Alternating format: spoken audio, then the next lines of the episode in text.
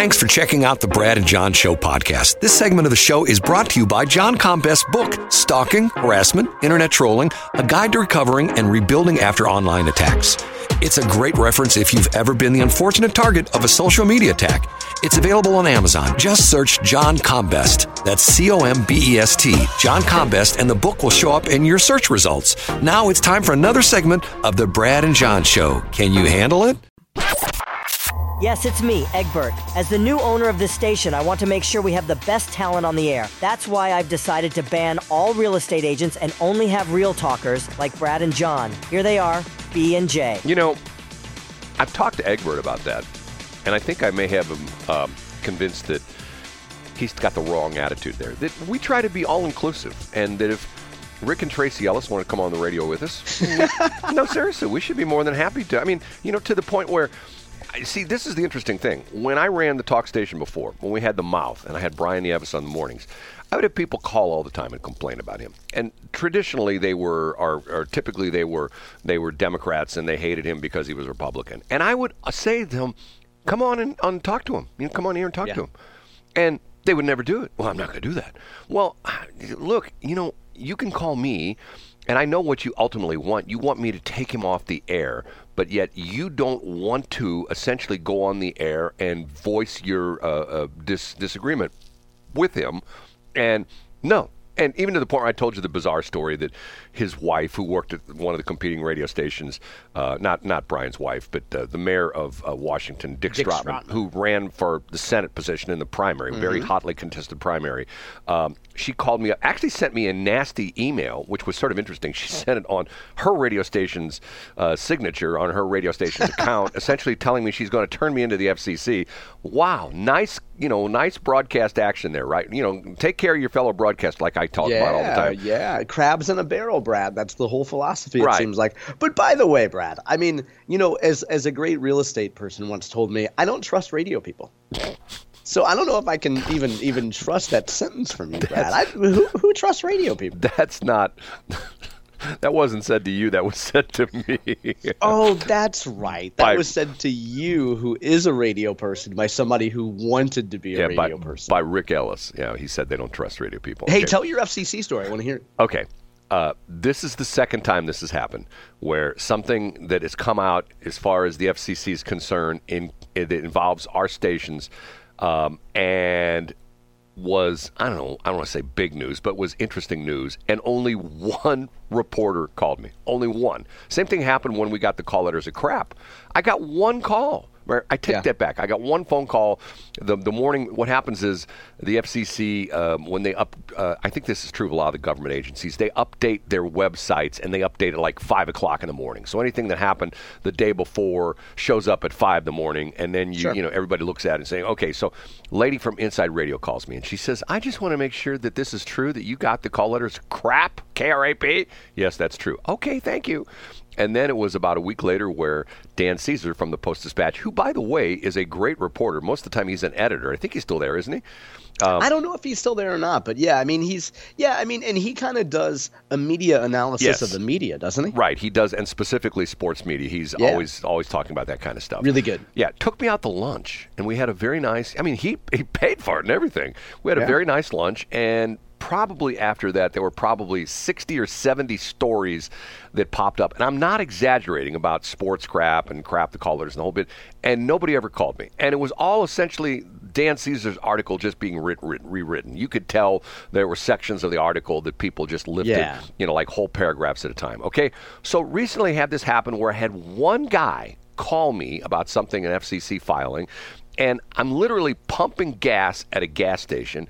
And the guy calls me up, and I had no idea this would actually had happened with the F C C. He calls me up and he starts pump, you know, peppering me with questions. I go, I go, look, I'm pumping gas at the gas station. I have no idea what you're talking about.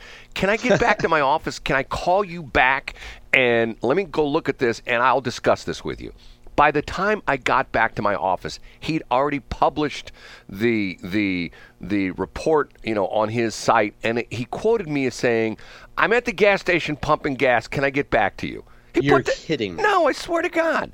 And the other thing was he used a term in the headline in the headline which really ticked me off. And I will not say it on the air, but it really ticked me off because, once again, it was fanning the flames. It was very derogatory.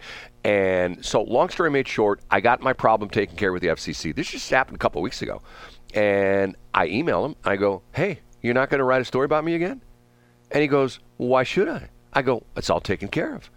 You told me, well, I say what the headline, the headline of the story said, I was doomed, D O O M E D. I'm doomed. Uh, you know, in other words, when someone says, hey, your business is doomed, what does that mean?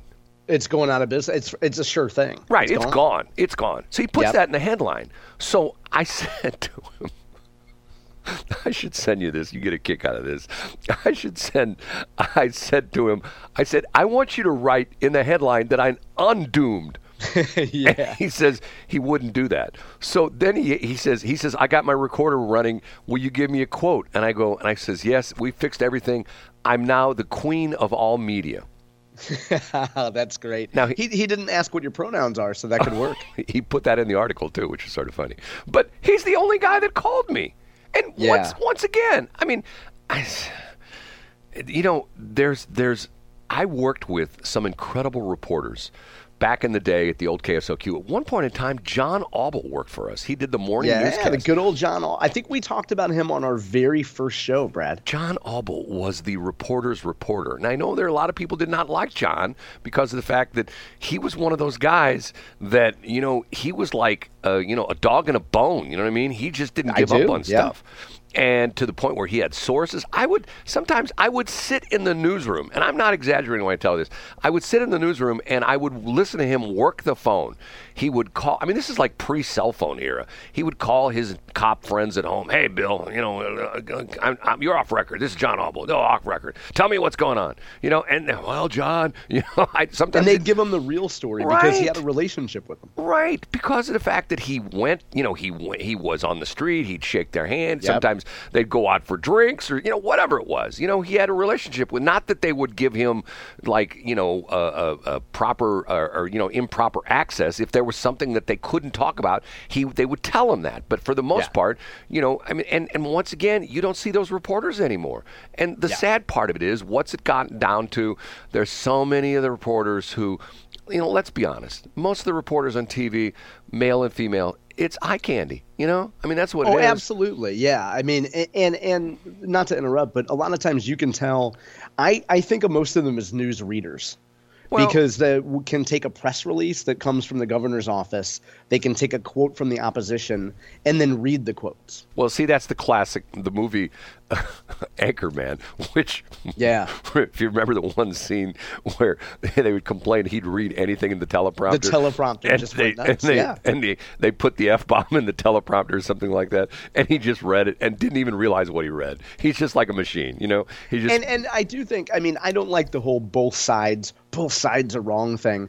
But if you look at it, let's go back to the corporate communication side. If you look at it from a corporate communication side and you're giving the reporter nothing and you don't have a relationship with that reporter, you it's hard to blame the reporter for just pulling quotes from a press release or giving a statement. There's very little incentive, it seems, as somebody who did this for quite a while, for twelve and a half years, there's very little incentive to build relationships with reporters if all they're going to do is pull a couple sentences from from a press release. Now, the way that you build those relationships is over time. You have trust with reporters, whether they whether you consider them friendly or unfriendly. They know that I the number of conversations, and during the Monsanto era, let's make this about me for a minute, Brad. I had the freedom when it came to some of these high profile things to have conversations where I say, okay, and one of my bosses taught me this, to just say, okay, are we off the record? Or are we just talking here? And to give them context that might not put our company in the best light, but gives them for, for us to help the reporter and say, we are going to say this. Our opponents are going to say this, but here's why they're wrong. And here's what you need to ask the people who oppose us. And they won't be able to answer that question. But the broader point, Brad, is you have to invest time in those relationships. And if you're a reporter whose only goal is to spend two years at the Post-Dispatch before you run, before you go to a better newspaper, or you only want to spend two years at K M O V before you go to a Chicago market, you don't care about building a relationship with people. Well, isn't that sort of like spending uh, two years as the uh, attorney general, attorney general, and then because you, and then running for U S Senate? You're not going to use that job as a stepping stone to a higher platform. Cynics like Brad Hildebrand would make that point, I'm sure. I'm sorry. Okay, let's change directions here for a minute. Travis Kelce, okay? Yeah. A lot of negative vibes yesterday about Travis Kelce. This the scene was apparently he was taken out of the game for a couple of plays, and during one of the plays there was a fumble, and he was not happy about the fact that he was on the sidelines, and he went over and I want I don't want to say chest bump, almost like he he stomach bumped. He checked him. I'm not a hockey player, but he checked him, right? Right. And almost a check. almost knocked him over. Now, yeah. Andy Reid, I heard this yesterday. Andy Reid is sixty-five. He's the oldest coach in the N F L, okay? sixty-five. And doesn't look in the best of shape. Okay, let's be honest, he doesn't look in really good shape. Matter of fact, someone that I know told me that when during I didn't see this stuff, but during the pregame show, he came out in those stretch, those stretch like athletic shorts, and apparently he has some kind of, I don't know what what this, some kind of disease where he has problems with the veins in his legs and the veins oh, in his like le- varicose veins. No, he's got something else. It might be varicose, oh. but they they look nasty. And supposedly because of the fact that he has this disease in his, in his legs, he can grow no hair in his legs. Oh, and and this person was telling me, oh my God, it was terrible. I can't believe it. This was a woman. She says, I, it was terrible. I can't believe it. They did that. Blah blah blah blah blah. And I'm going like, okay, so so they're making fun of Andy. So. What do you think? The thing you as as John as John Combest, P R guy, P R flack, media guy, the thing I keep hearing is now because of the fact that Travis Kelce obviously harassed his boss and and physically bumped him, almost knocking him over, that Taylor Swift's people are going to go, you need to drop that guy. I so interesting theory. Absolutely not. Because here's what it proves. It, it allows Taylor Swift an opportunity to say, mm, and I talked to my man and I told him we don't treat people that way. It gives her an opportunity once again to be like, my man is my man is such a savage, but I'm able to civilize him. And I told him I told him he was wrong for that. And I and I gave him a copy of my Time magazine article and I signed it for the coach and I said, sorry, my boyfriend is a big It's a big bully. Love, Taylor. She'll find some kind of a way to make a positive spin out of it. You're being facetious, John. No, I'm being dead serious. Really? Seriously? And, and, you know, and, and I also think here too, Brad, if Travis Kelce hadn't been – if he hadn't been in the spotlight, if he did, if he didn't know that cameras were on him at all times, he he probably wouldn't have pulled this tough guy act with his coach. Do you want to be in a relationship with a man who lacks impulse control? Well, no, no, hold on a minute. But see, that's the interesting thing. The interesting thing is that the, the the naysayers, and this is what I was, you know, getting yesterday. The naysayers are saying that he has anger issues, and and women should stay away from dudes who have anger issues. They should uh, anger issues should be a deal breaker. If you start dating a guy and and, and like for example. There's, I, how many times have I heard this story? You've read this story about like a man and a woman go out on a date, or you know, let's say they're dating for a while, and the man goes to the restaurant. They're sitting there, and the man is nasty to the waiter or waitress, so, mm-hmm. and it turns off his date.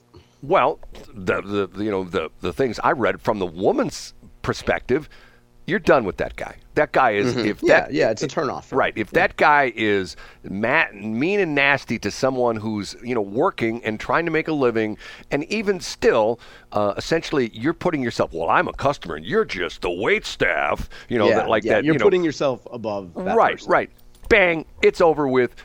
Get rid of that guy because that's just a small indicator of the the thing you're going to deal with for the rest of your life because he's ultimately going to treat you that way. I mean, I'm saying this from the women's perspective because of the fact that he's the dominant one and he's in charge. Yeah, I understand that logic, sure. But so you don't see that like with Travis, with the Taylor Swift thing that, that, that her people would say, yeah, bad image. You know, the guy's got anger issues. You don't want to have that. You don't want to, you know, your what about all your, your female fans? They're going to go like, oh, Taylor's succumbed to some guy's charms who's just a, you know, big bully. I don't know. I mean, I think the flip side of that is, well, he was showing passion and he cares so much about winning that he just he just went a little bit overboard. Listen, I'm no Travis Kelce fan. I'm not a fan of Travis Kelce. But I think that there's I, I think that there's a way for her people, so to speak, to be like, yeah, Travis got really heated, but, you know, he apologized to the coach, and, you know, Taylor talked to him about it. Whatever happens, Taylor will will have herself elevated over Travis. Well, like, Travis, you know, she is the star, and Travis is, is the dumb lug boyfriend. See, what's interesting is you said it there a minute ago, and you sort of were angling around what, what my idea is. I love people that have a passion for what they do. And obviously, he was essentially saying, Coach, you know, he was essentially saying, Coach, if I was in there, that wouldn't have happened. That would not have happened. That yeah. would not have happened. You know, because, but and once again, I read a lot of stuff yesterday. I read a lot of stuff on this that the sports guys were saying, hey, man, there is no I in team. You know, mm-hmm. it's a sure. team sport. You can't go to the coach and say, Coach, because of the fact that you took me out of the game and you put somebody else in, they blew that play. It's yeah. it's your fault, not mine, because I, if I would have been in there, I would have done that. You know, I don't make so mistakes. There, there's a difference, though, between having a passion for what you do and lacking impulse control and yelling at your sixty-five-year-old coach who you allegedly have a good relationship with. And if I'm not mistaken, that play was before halftime, right? Uh, yeah, when they the team wasn't doing so well. Yeah, yeah. Um, so so right. you take that into the locker room, and when when you're behind closed doors, first of all, you've had a few minutes to cool off. But again, if you're a woman, do you want to be in a relationship with a guy that comes home from a bar and you get in a fight and he, you know, throws a phone against the wall or he punch, puts his fist through a wall? Well, like, do you want to, like, what does that say about the guy's impulse oh, control? Okay. well, well, let's let's take it the other extent, too. It's funny. Last night, you know, I watch a lot of videos and I watched some of these guys who buy cars at salvage auctions and things like that. There was an interesting one that came up last night that I have to talk about. Let's talk about that next break, because this is from the women's perspective, okay? This is where okay. the woman is... is the one who has the anger issues. Oh, let's talk about it. Yes. And it's actually sort of a, I mean, it's it's a sad story in the respect that, that something happened that shouldn't have happened, but by the same token, it's sort of like, okay, wonder what that guy did that got her so yeah. mad. Thanks for checking out the Brad and John Show podcast. This segment of the show is brought to you by John Combest's book, Stalking, Harassment, Internet Trolling, A Guide to Recovering and Rebuilding After Online Attacks. It's a great reference if you've ever been the unfortunate target of a social media attack. It's available on Amazon. Just search John Combest. That's C O M B E S T. John Combest, and the book will show up in your search results. Now it's time for another segment of the Brad and John Show. Can you handle it?